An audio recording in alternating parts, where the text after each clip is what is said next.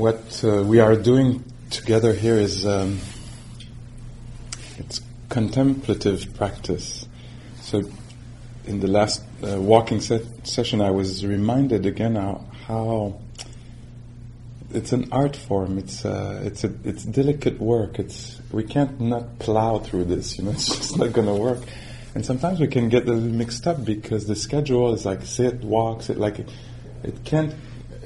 It, could seem to be talking about the kind of uh, rigid, some kind of rigidity and like get the work done, you know. And uh, when we're so far from this, and what reminded me of it of this was like uh, was being outside, walking in and hearing uh, the snow uh, with the footstep, you know, and and suddenly I was reminded, oh, this is my job. My job is to love this. This is my job this weekend is to be very attentive to the sound of uh, the boots on the snow, you know, and this particular squeaking today, you know, and to actually love this. And uh, I was thinking of Mary Oliver. Many of you know she describes this very well. I mean, she, there's many poems I could have chosen, but I was thinking of this one. And if you're a little taken aback by this piece of artwork there, I can tell you that a couple of weeks ago, maybe three, a month ago, I was stuck at the San Francisco airport for nine hours. There was a nice storm in Montreal. And uh, part of the, it, it, turned out to be a really beautiful day in, at the San Francisco airport. And, but part of it was that I, uh, at some point I bought stickers because I needed to, and I ended up with this sticker on my computer. Oh, yeah, yeah. Um, Mary Oliver, she says, My work is loving the world. You see that her imagery is. Um, is not of this season, is of another season, but we can translate it. So my work is loving the world. Here the sunflowers, there the hummingbird, equal seekers of sweetness. Here the quickening yeast, there the, pl- uh, the blue plums. Here the clam deep into the speckled sand. Are my boots old? Is my coat torn? Am I no longer young and still not half perfect, let me keep my mind on what matters, which is my work, which is mostly standing still and learning to be astonished. I don't know if I'm going to say this word right. The Phoebe flower Phoebe. Phoebe. The delphinium, the sheep, in the pasture and the pasture, which is mostly rejoicing, since all ingredients are there, which is gratitude to be given a mind and a heart and these body clothes, a mouth with which to give shouts of joy to the moth and the wren, to the sleepy dug up clam, telling them that over and over telling them all, sorry, over and over how it is that we live forever. So to me, this one here points to something very delicate.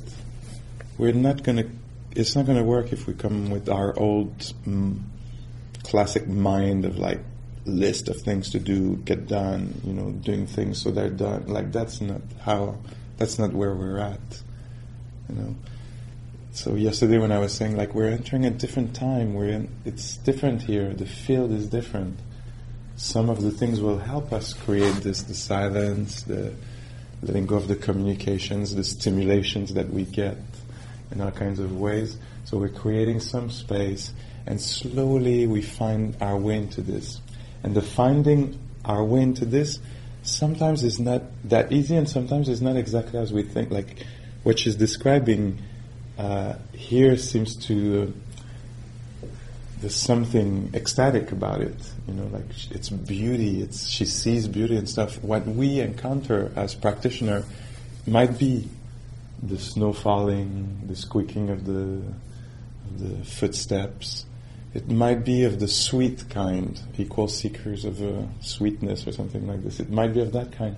But the entry door is also of a different kind. It could be through the door of sorrow, boredom. Uh, these are equal doors, uh, entry point for the contemplative practice. For many of us, they are the, the doors we'll enter through. Why am I here? What am I doing here? You know, and at some point, something can open up, and it's a little mysterious. There was a, a series of book I was reading. I don't know if it's a decade ago. No, teen books, I think, or young adult books. It was called um, the Dark Trilogy or something like this. And one of the titles of the book was The Subtle Knife. And this little uh, anti-hero, this little girl, she had this this knife that you could actually cut through reality or through something in it. And she could enter a different world. And it was so not easy to actually, even though she had the knife to actually find, but when she did, there was something else that was revealed, you know?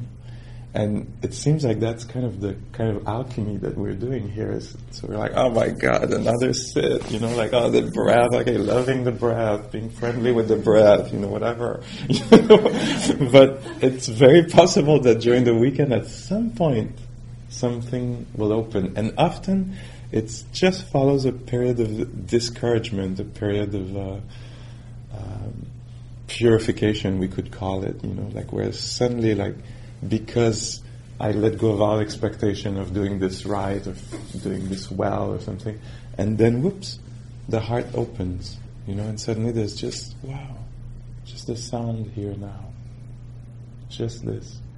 We cannot again will this. This is not a, a willing, but these things, these moments of opening or grace, or they're um, uh, we could I've heard this it described might work for you as they're ex- accidental, but meditation makes us accident prone. you know, so we pay attention again and again, and maybe to talk about this kindness and this what we're doing here.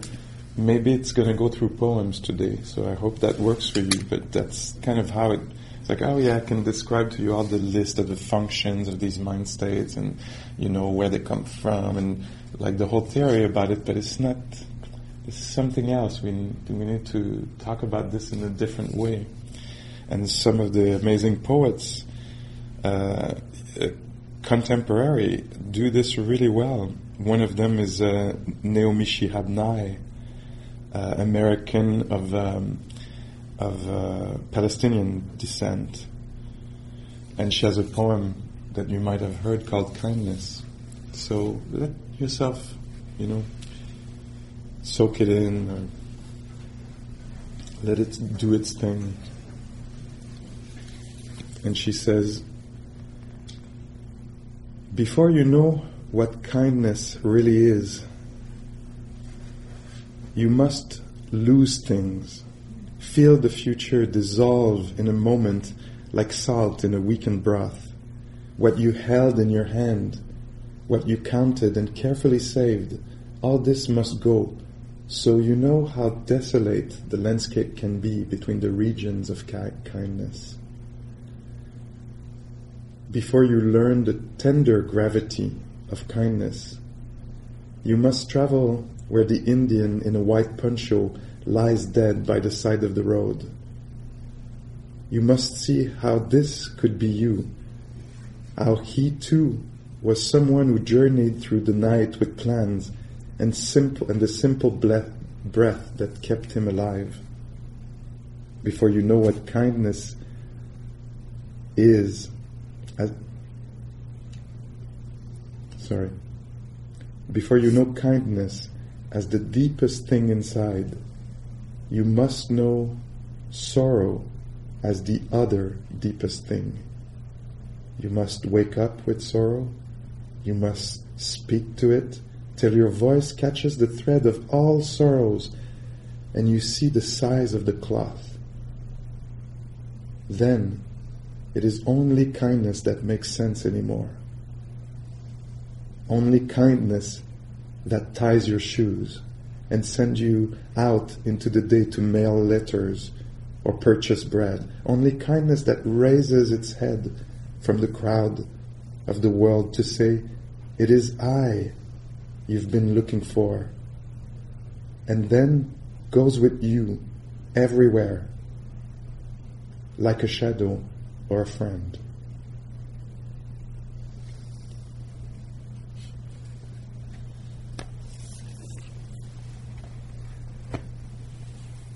So the doubt you might feel being here, the discouragement, the tiredness of the process, uh, is part of the design of what of the unfolding of what's happening. It's part of it. It's actually part of our life all the time. And so let this it's an invitation to let this be included in the practice. And maybe what I'm saying now doesn't rep- represent your practice. You're like, no, this is sweet. It's been sweet since the beginning. Beautiful. Enjoy that. But if it's iffy or achy in some ways, this is the good ingredients for the opening of the heart. The opening of the heart is not a free ride. Uh, the way out is in. Uh, you know, the opening of the heart often is a tearing open of the heart, is a crumbling of the heart, is a, some something of that nature. So you might be somewhat experiencing this, some of this uh, here. So naming it. Another aspect, uh, another way to talk about what we do also is that it's actually extremely natural. There's a story of the Buddha that I really like. You might know this, the rose apple tree story. So in this story, uh, the Buddha has a, has a memory, the Buddha to be actually has a memory of um, at some point doing really hardcore practices, like really like, you know, standing on one leg all day, eating one grain of rice, like really hardcore practices to open the heart, you know, and it's like, I'm gonna open, open that heart, you know, no matter what kind of practice. And at some point, just about to pass out and probably die eventually, continuing on that path that didn't make sense, you know. A memory pops up in his mind, and the memory is of uh, being a child. So it's not, it's unclear what age, but we could imagine something like, who knows, eight years old, having this memory. Oh, I remember a flash, like a sense, a, a, memory that comes with a felt sense. You know, like there's, there's a, it's an experience. Uh, so he's there, like almost passing out as a young adult, trying to find his way through some kind of resolution, some ease of the mind, exhausting himself, and suddenly there's this flash that comes to his, touches his heart. Oh, I remember being eight years old, one summer or spring maybe, beautiful day, sitting outside under a tree, the farmers plowing. My father, there was some ceremony going on, some, and I'm just sitting aside under a tree. Something very simple, extremely simple, a kid sitting under a tree. There's nothing special about this, you know. That's natural, that's the ordinary. I was sitting there and I just remember feeling the breeze, the wind, feeling the quality of the air, feeling safe. My father being over there with the farmer, farmers, sitting there, feeling safe, uh, and just feeling the world very simply, feeling the wind, feeling the temperature, feeling the sitting, and the mind being interested in that as kids do. Kids get interested in ladybugs and ants and and sand and you know. So he was just sitting there, and so and he, this memory comes to him, and there was something good, there was something right about this, something very simple. There was no pushing. There was something very organic about this. It's just very natural. I was sitting there paying attention. That might actually be the way out of trouble. Maybe the looking for pleasures at all cost is not exactly the way. Looking for comfort at all cost, you know, accumulations of things and Maybe not that, and maybe not the harshness. Like, I'm gonna get through this. The middle path. Maybe the paying careful attention, like a kid does when they do. Maybe this is the way. And from that memory, this was like a turning point in the career for this young seeker.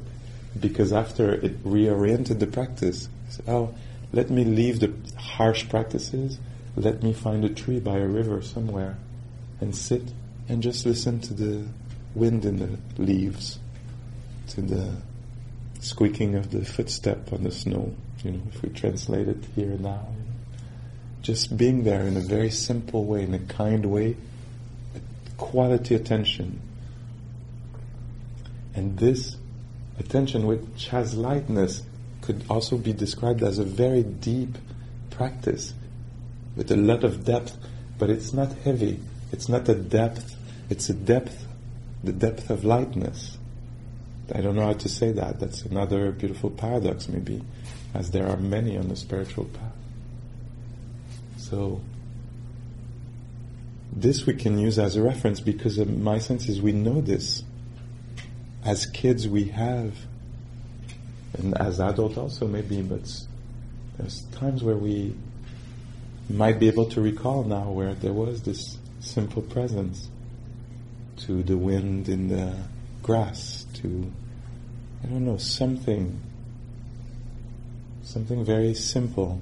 And so the practice we're doing here in this form of like sit, walk, all like, like this, is actually the, what we're doing is something very light, very, uh, it's careful, it's delicate, but it's not heavy, it's not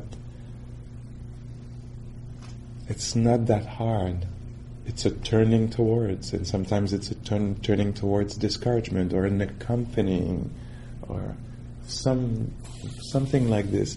Even it can be sometimes the hardest parts are the turning towards not much.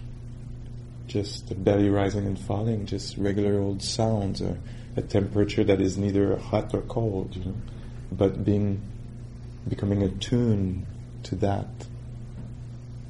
In that practice, practice naturally, what what seems to what the what the teaching seems to say is that naturally in that there's a spontaneous access to friendliness, to benevolence, to and again, these are words. We're looking for experiences. You, you know this from inside.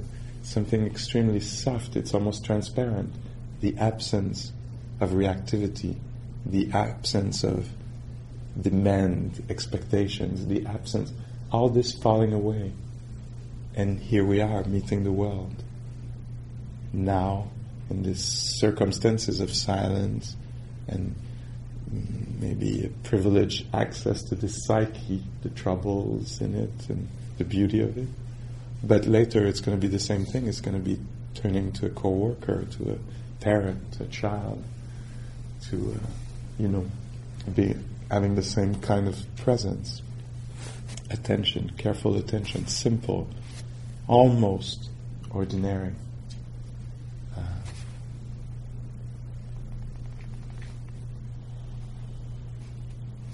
So what I'm what I'm wanting to say here is let's be careful um, to find the right way to do this, the natural way to do this, to you know. Uh, so something natural about it, and also very precious. It's. Uh,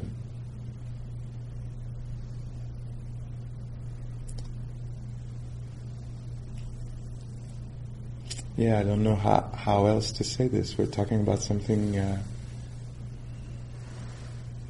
something of high quality, but not might not be exactly outstanding right away. You know, it's it's extremely simple, and we might miss it sometimes because it's so simple. You know, we might think, you know, be hindered by the wish for something else to happen, be somewhere else, feel something else, be somebody else. You know, this is gross we can recognize this when it's there. Like I'm sitting and I only want comfort. I don't want this discomfort. Can we actually plug in what's here? The entry door is what's here, the discomfort in the legs. Plenty of reality. This is the opportunity, this is the door. Not the body that would feel better, or if your heart is achy, not the heart that would be light and free and spacious. This one that is a little tight or stuck, or that is the one we want to care about.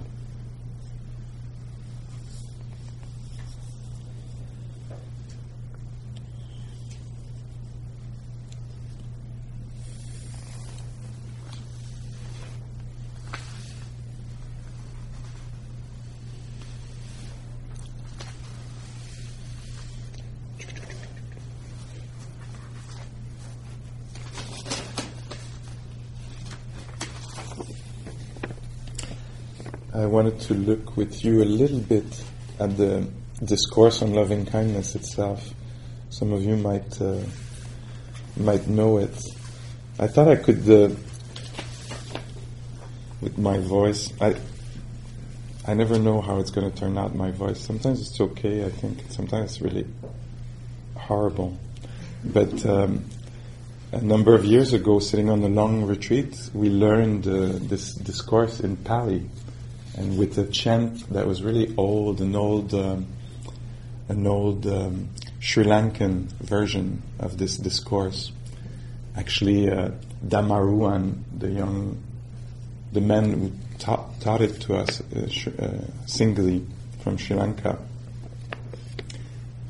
You, and you can hear this on the internet if you're interested. Dhammaruwan. He uh, apparently spontaneously was singing this when he was like four years old. Never heard it before. Kind of an almost like an old memory. Was he alive thousands of years ago when they were singing this, or was he tapping into something? We have no idea, but uh, you can hear on the internet recordings of this small little voice singing all these discourses of the Buddha. Nobody taught, apparently taught him or anything. It was just spontaneously, and uh, they match, you know. So pretty amazing. So anyway, that's kind of the context. Like, oh, do you want to learn this old song? I remembered it when I was a kid. You know, like, yeah, okay. So these are the words of the Buddha on loving kindness in Pali first, and we'll look at them in English.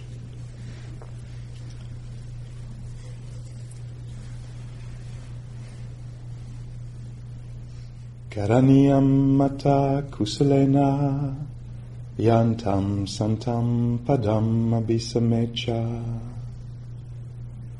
saku ujucha sujucha suachucha sa mudu anatimani santu sakocha subarocha apakichocha salaukawuti santindriyocha nipakocha Apagambo kulesu ananugido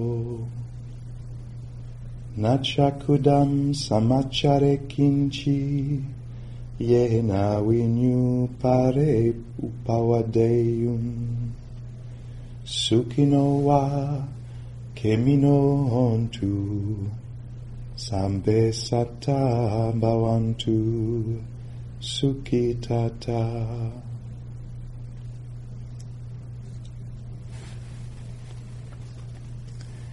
I did maybe a third of it. And uh, apparently, the first time this um, this discourse or these wise words were uh, said by the Buddha, it was, and you might know the story. It was during the rains retreat, the, uh, during the monsoon. The monastics and nuns and uh, monks tried to stay at the same place for the whole time of the monsoon for three months, maybe stay in one place, not to uh, destroy the crops as they they would be walking about, so they stay put. So there was a group of monks and nuns who had, had been in the forest that the Buddha had said, "Oh, you guys should go there. It's going to be a good place for you. You can practice quietly in the forest, and when you need food, there's going to be a village uh, close by. You can go by and do your uh, uh mendicant, you know." Uh, uh, go and get the food there. People will feed you the monks and nuns went there, and apparently they were getting really scared of being in that forest. Noises, they didn't feel welcome in that forest. They felt not good there. like the spirits of the trees or something were disrupted.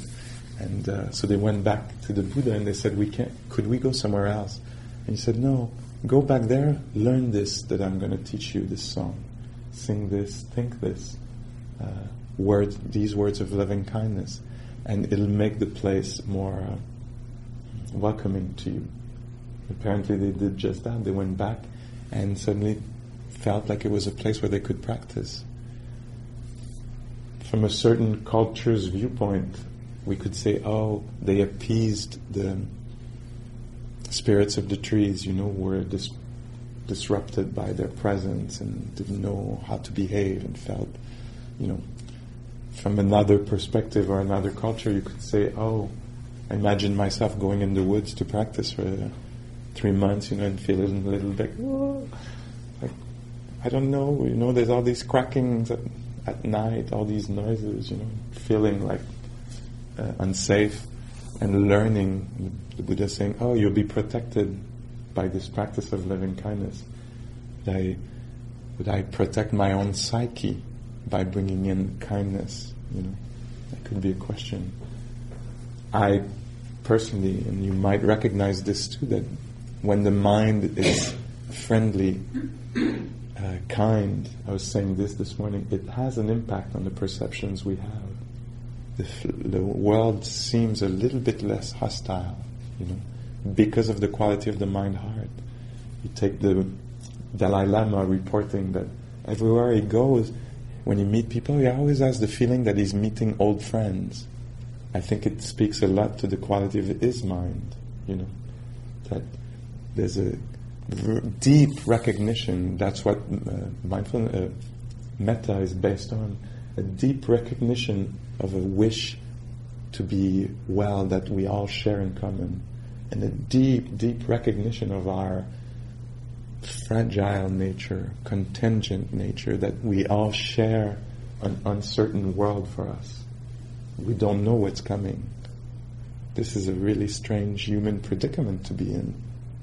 We land in this body, learn to be in this life, and we'll never know exactly what's coming inside or outside. It's unsure what's going to be the next thought or the next word said or the next event happening.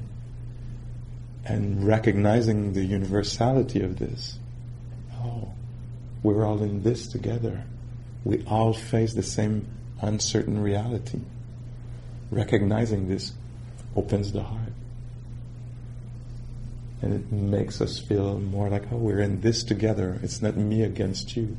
We're all stuck in that field of often confusion, often being separated from what we want, either a little bit or a lot, you know. And so, and we get access, privileged access to it on the cushion, because we sit here, we would like to be quiet, but we're not, you know.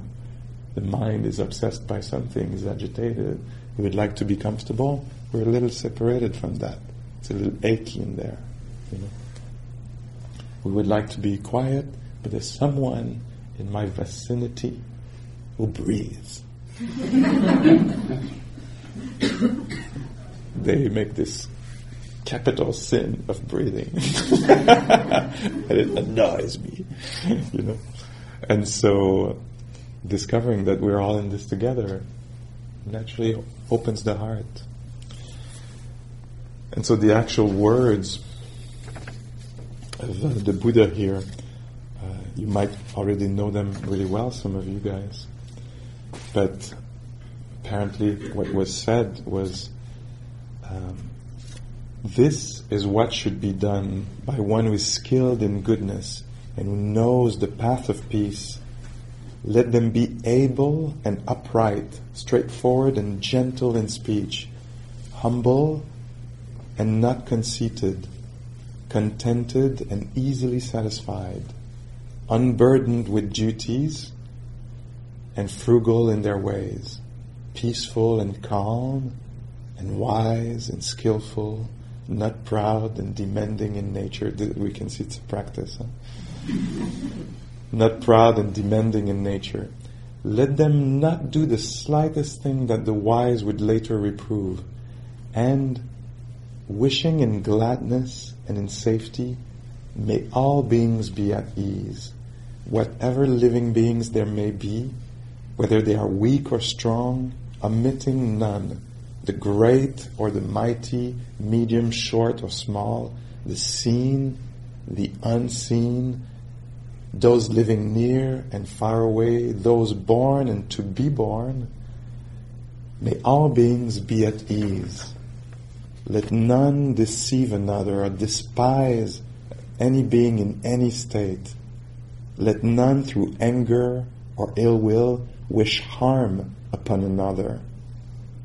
Even as a mother protects with her life her child, her only child, so with a boundless heart should one cherish, cherish all living beings, radiating, you might recognize something here, radiating kindness over the entire world, spreading upwards to the sky and downwards to the depths, outwards and unbounded, freed from hatred and ill will, whether standing or walking. These seems like instructions. Huh? Whether standing or walking, seated or lying down, free from drowsiness, one should sustain this recollection. This is said to be the sublime abiding. By not holding to fixed views, the pure hearted one, having clarity of wisdom, being freed from all sense desire, is not born again into this world. Not born again into this world of confusion, of wanting other things, of rejecting what is there, of, of not knowing how to connect with reality, stuck in our ideas, you know. So, so today we were doing at some point the radiating, or creating a space in front and the back, above and below. So that's one way one could uh, develop this uh, metta, this friendliness. You might know or not that this friendliness is um, what we call one of the Brahma Vihara. Did you know that? A Brahma Vihara is uh, the translation would be it was in there written divine abode. At the time of the Buddha, uh, people wanted to merge with Brahma, be with Brahma. After death, go and join Brahma. Some something like this. And the Buddha was uh, was kind of twisting a lot of the beliefs and practices of the time, and he was saying, "Let me talk to you about the the abode of abodes of Brahma, paradise. Do you want me to talk to you about paradise? Paradise is four things: is kindness, this is paradise. It's not a place to go, it's a state to be in, an attitude of the heart mind. Kindness, compassion. Compassion being the kindness when it meets difficulties, when it meets stress, suffering inside oneself or another.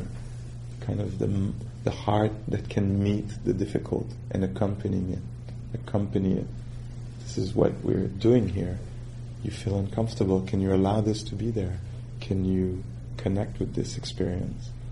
You dejected, can you not be in the trance of dejection but learn to accompany discouragement, dejection? This is a compassionate way to be. So the divine abodes, the four divine abodes, friendliness, compassion, uh, capac- capacity to rejoice for what's beautiful. So here, being touched by the snow falling, discovering some quietness in the mind and being very careful with it, like learning to feel it. Oh, feel this quietness here. There's a little quiet, maybe even sweetness in the heart mind. There's contentment. It's just okay right now. It's plenty. Just this being here in silence. So being able to appreciate this. And the fourth, uh, uh, the fourth uh, Brahma Vihara is equanimity, the stability of the heart that can meet the difficult without falling in despair, that can meet the pleasant without grasping, clinging to it. And so all these are developed as we sit here, as we walk here, as we pay attention the yoga, the eating, and the laying down, resting in the room if you're not asleep, you know, the stabilizing of the heart, the capacity to be intimate with what is actually happening.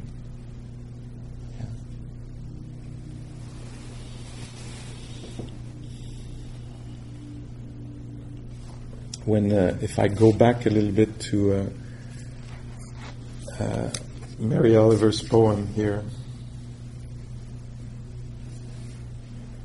My work is loving the world.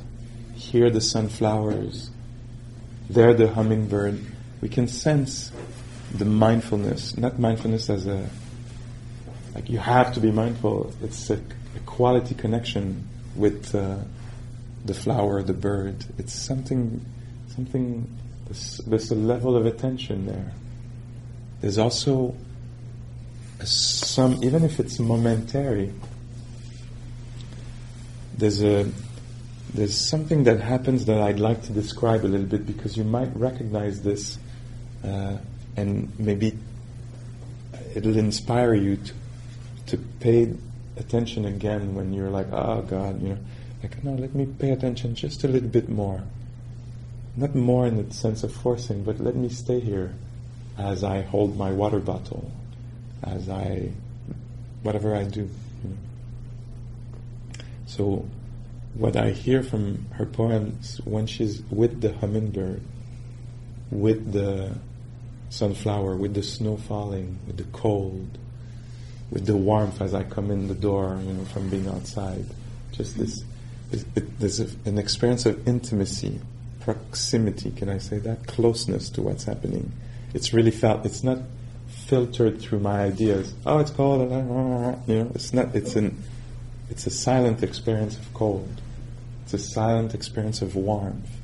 It's a silent experience of piercing in the knee. In a way, I don't. It's not so important if it's pleasant or unpleasant or neutral. It's a, a quality, direct, simple encounter with what's happening. In this occasion, there's a falling away of uh, what we call the hindrances. When there's a quality connection to what happens, there can be a falling away of the wanting for something else. She's not like, oh, the sunflower, it should, you know, be bigger. I like them a little bit more burnt orange than this one. You know, it, she's not in that mind state. When she connects with this, she, she's not like, oh, I want the hummingbird. I want to keep it. Why can't, you know, She's just like there, knowing there's an ephemeral moment happening, a connection, and drops away. The need for something else, the desire for something else drops away. The resistance to what's there drops away. There's not, um, there's just the right amount of energy in the meeting. Like, she's not overexcited, like, oh my god, oh my god, I gotta write a poem about this, you know, like, she really has to be there. so she's not overshooting, you know. Like we can be like this sometimes, like oh my god, I love this, I want to move in here, like you know, like no, there's like you need, she, you know, it's brought to this right amount of energy. It's also not so little energy that she can't actually connect, you know. Like oh my god, I gotta sit again, you know, like there's a so so all these difficult mind states actually drop away. There's no doubt. It's not about like who am I? Am I able to really be there for a hummingbird? It's not. She's not in the me. You know, the me drops. It's just an encounter. Very simple. And this is this is the field we're exploring here. And so you might recognize actually what was there at different times today. It's like, oh, I can't do this anymore, or you know, or like so high that I can't actually feel just the simple rising and falling of the abdomen. I have to feel it. I want to feel it. I really want to get this. You know, whoa. So, so this is like uh, this little space, this particular where there's a falling away of the these difficult mind states. You know? And how do we gain access to this? By paying attention again, again being friendly again, non-coerce, coercive. Is that the way to say it? Non, non expecting, not just what is the simplest, friendliest way to meet this moment.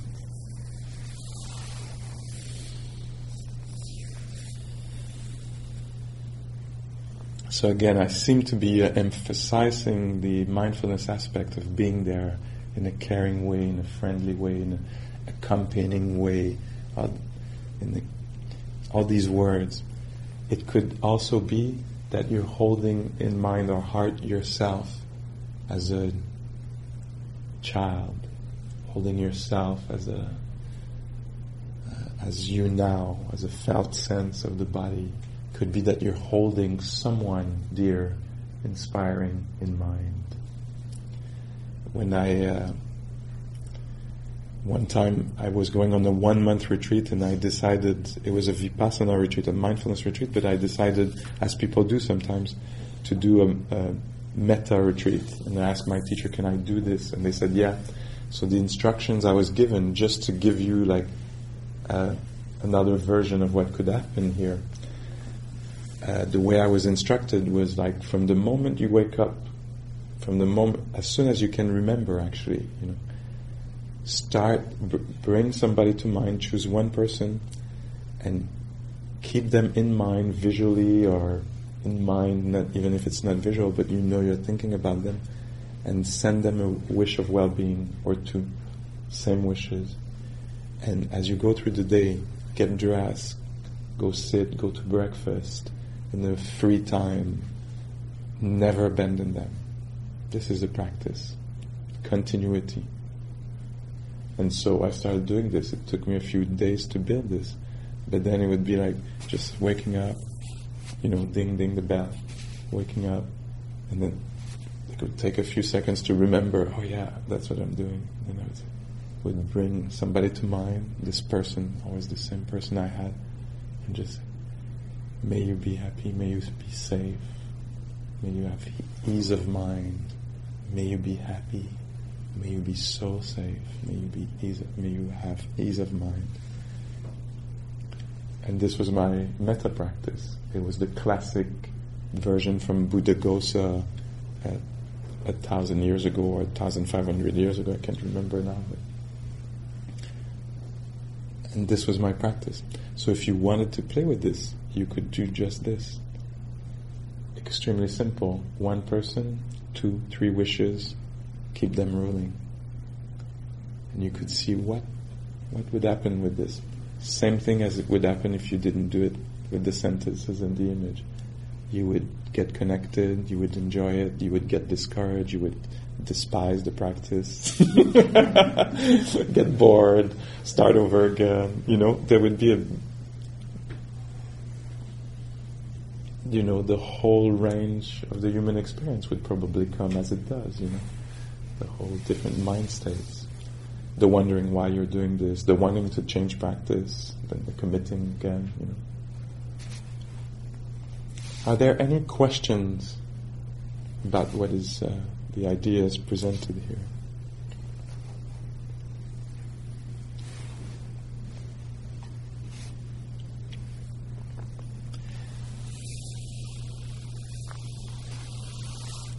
Yes.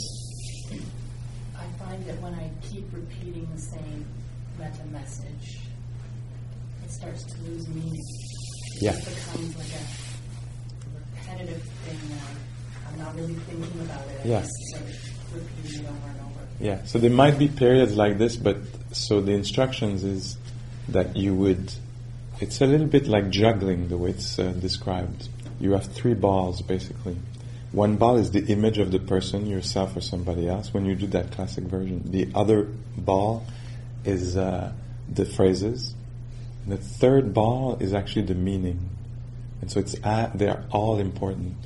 So you sometimes you need to slow the pace down to actually know what you're saying, you know. But the, there's an intentionality. There's an, it's not empty words, you know. It's like you can't go to sleep at night saying like, oh yeah, the sentence all day long, you know if there wasn't the meaning in it. And uh, for me, over time, what actually happened was the phrases reduced. They went from May you be happy. May you be safe to happy, happy. Thinking of the person, safe, safe, healthy, healthy, happy, happy. Because it seemed like the phrase was burdensome. And at some point, whoops, the phrase dropped. It was just a hanging out with the person. So you can, there's space for creativity around this practice. But the intention is pretty clear, is to befriend something, the breath, the person in, that we're imagining, something like this. It's actually not so important what we're focusing on, you know, accepting, welcoming the sensations, loving the sounds of the snow on the feet, or loving somebody. What's important is the that in the mind and the neural plasticity, mm-hmm. kindness is being developed. The object in itself is not that ultimately that important. It's the field of kindness. And again, be careful of the image you have. If you think like, oh, you should be friendly, friendliness sometimes it's very, it's very simple, ordinary. It's non-hatred. You know, it's, it's uh, can show up as availability, willingness to be there. You know, it, it, in my view, it takes many forms. It can be the one that makes you cry, love the world, you know. but it can be so many other forms too It can take the form of joy, of compassion, staying present, staying calm with something that is not easy. The idea here is that our benevolence, our goodwill is not kind of haphazard, you know, it's not shaky or less shaky. We want to develop uh, an access to this mind state that will be easier access to it, kind of readily available. You know, uh, it will have the idea over time is that it has a duration, depth, uh, kind of stability. You could say uh, that it can present itself not just when we're uh, with the loved ones when they're behaving like we want. You know. but also when they're not behaving like we want, and when we're not with the loved ones, but with the challenging ones, you know. And uh, so it's uh, it's a friendship that is unconventional. It's not your Facebook friendship for sure. It's a different kind of friendship, and it's also not so much as I as the point of reference, like my people. It's a friendship that is uh, that is universal. You know? So clearly, it's a practice. You know the way I'm suggesting a lot to do it here is by developing friendship towards events, phenomena. It's not so much people. It's can you be there with the breath? Can you be, how do you treat inanimate objects? Because probably the skill will transfer.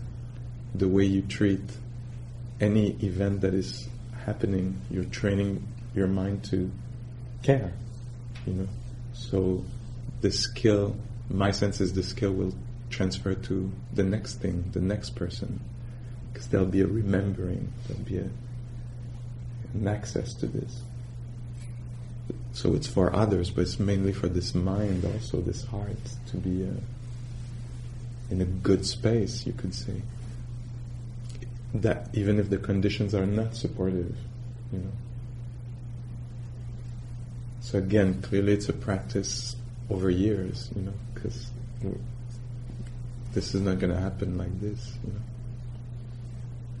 Is there something in there that seems relevant, worthy of our efforts? Yeah.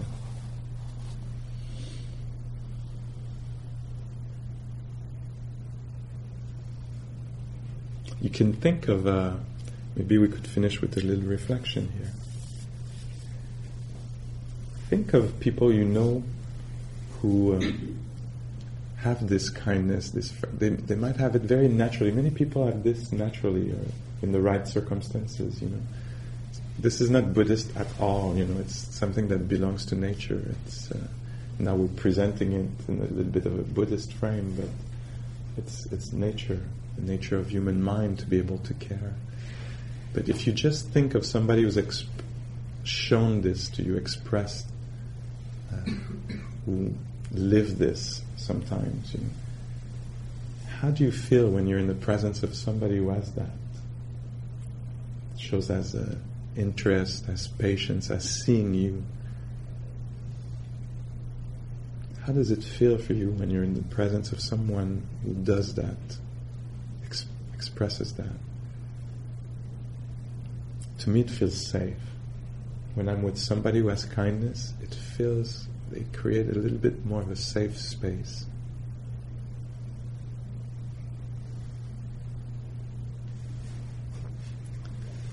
Think of uh, your own psyche, your own inner life. You've been in it a lot today. Think how it feels in your inner life in the absence of something like friendliness, goodwill, benevolence.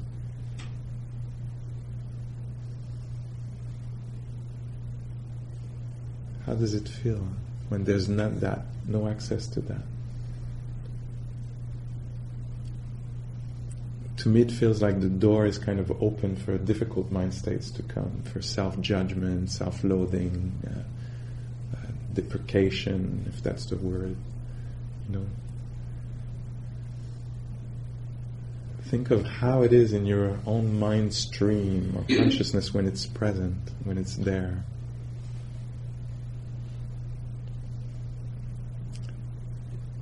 You might not think in terms of words, but maybe even in terms of felt sense, how it feels to be in a mind and a heart that is caring and friendly.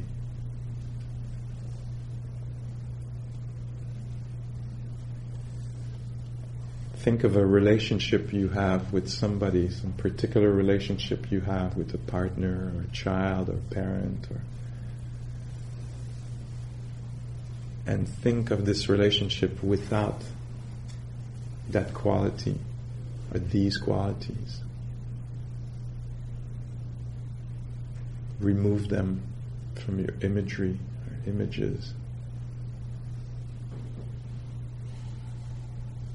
and then bring them in. Same relationship with that quality or these, some of these qualities of benevolence, caring, wishing well.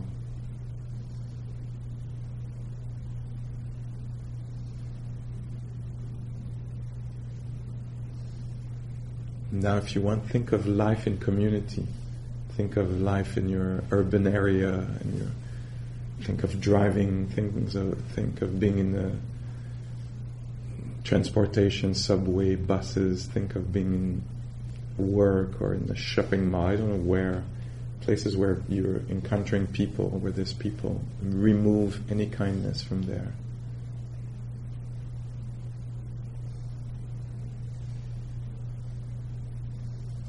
And then bring this in. Bring these qualities in these places, these things you do, where there's others involved, present.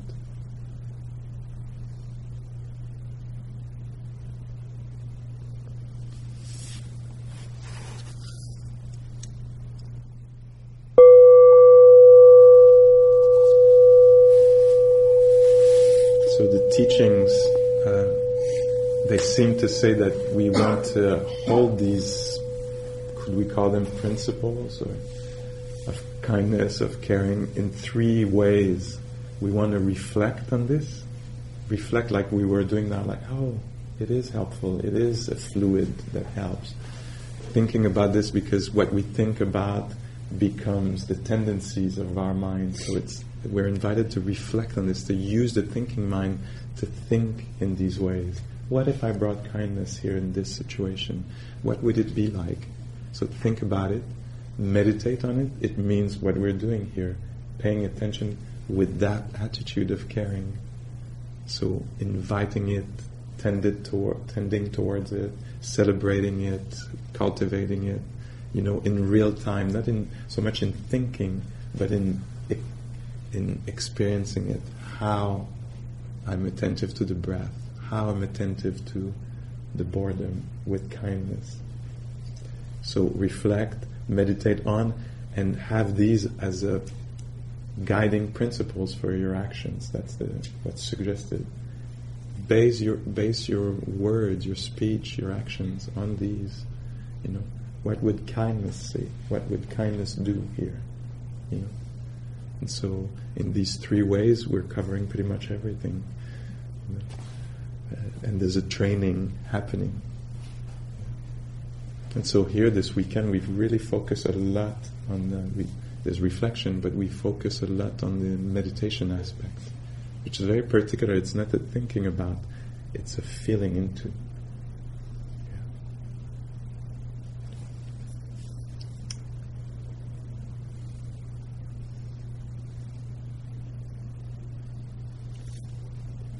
I can finish with the last part. I'm full of poems today that came to mind that could be uh, useful. A lot of them are the some of the classic poems you might have heard. I don't know if you've uh, heard. Um,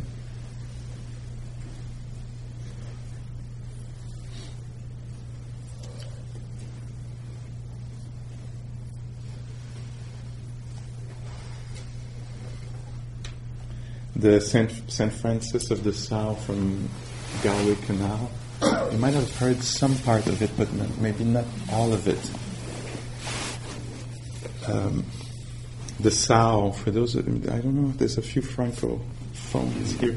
A sow is a female uh, pig, right? A sow. Okay. So that might help you in hearing what's being said. So it says, the bud, the bud stands for all things, even for those things that don't flower. For everything flowers from within of self blessing, though sometimes it's nece- it is necessary to reteach a thing its loveliness, to put the hand on its brow of the flower and retell it in words and in touch it is lovely until it flowers again from within of self blessing. This is what we're doing here. You know, retelling ourselves that we're lovely, that this is lovely, that is this is worthy of love, of uh, care, what's happening here now. And as St. Francis put his hand on the creased forehead of the sow and told her in words and in touch, blessing of the earth on the sow. And the sow began remembering all down her thick length, from the earthen snout all the way through the fodder and slopes to the spiritual curl of the tail, from the hard spininess spiked out from the spine down through the great broken heart to the sheer blue milky dreaminess spurting and shuddering from the fourteen tits into the fourteen mouths sucking and blowing beneath them the long and perfect loveliness of the sow.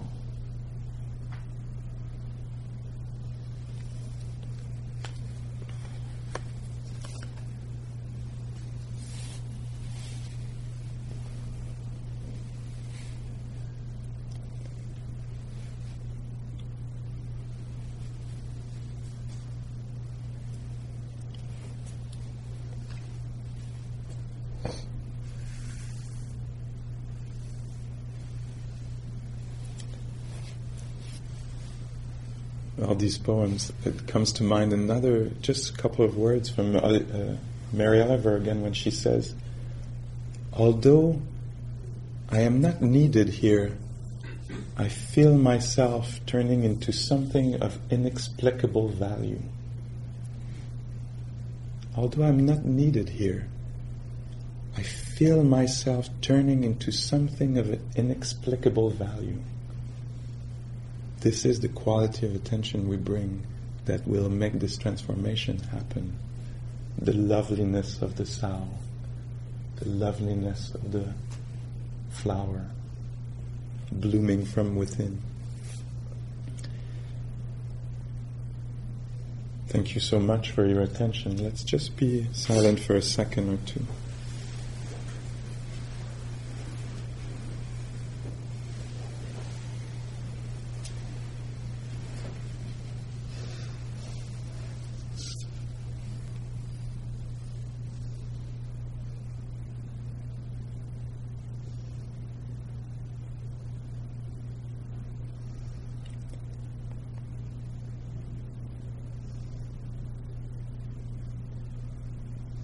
May this practice that we do together make us uh, agents of uh, goodness in the world, a world that really needs it. So may we find freedom and beauty in this moment, and may we be able to offer freedom and beauty to others.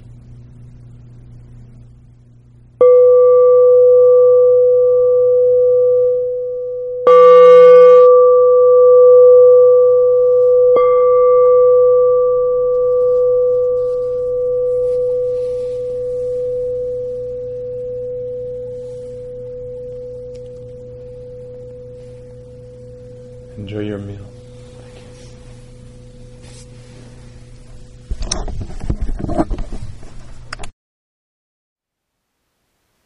Thank you for listening. To learn how you can support the teachers and Dharma Seed, please visit dharmaseed.org slash donate.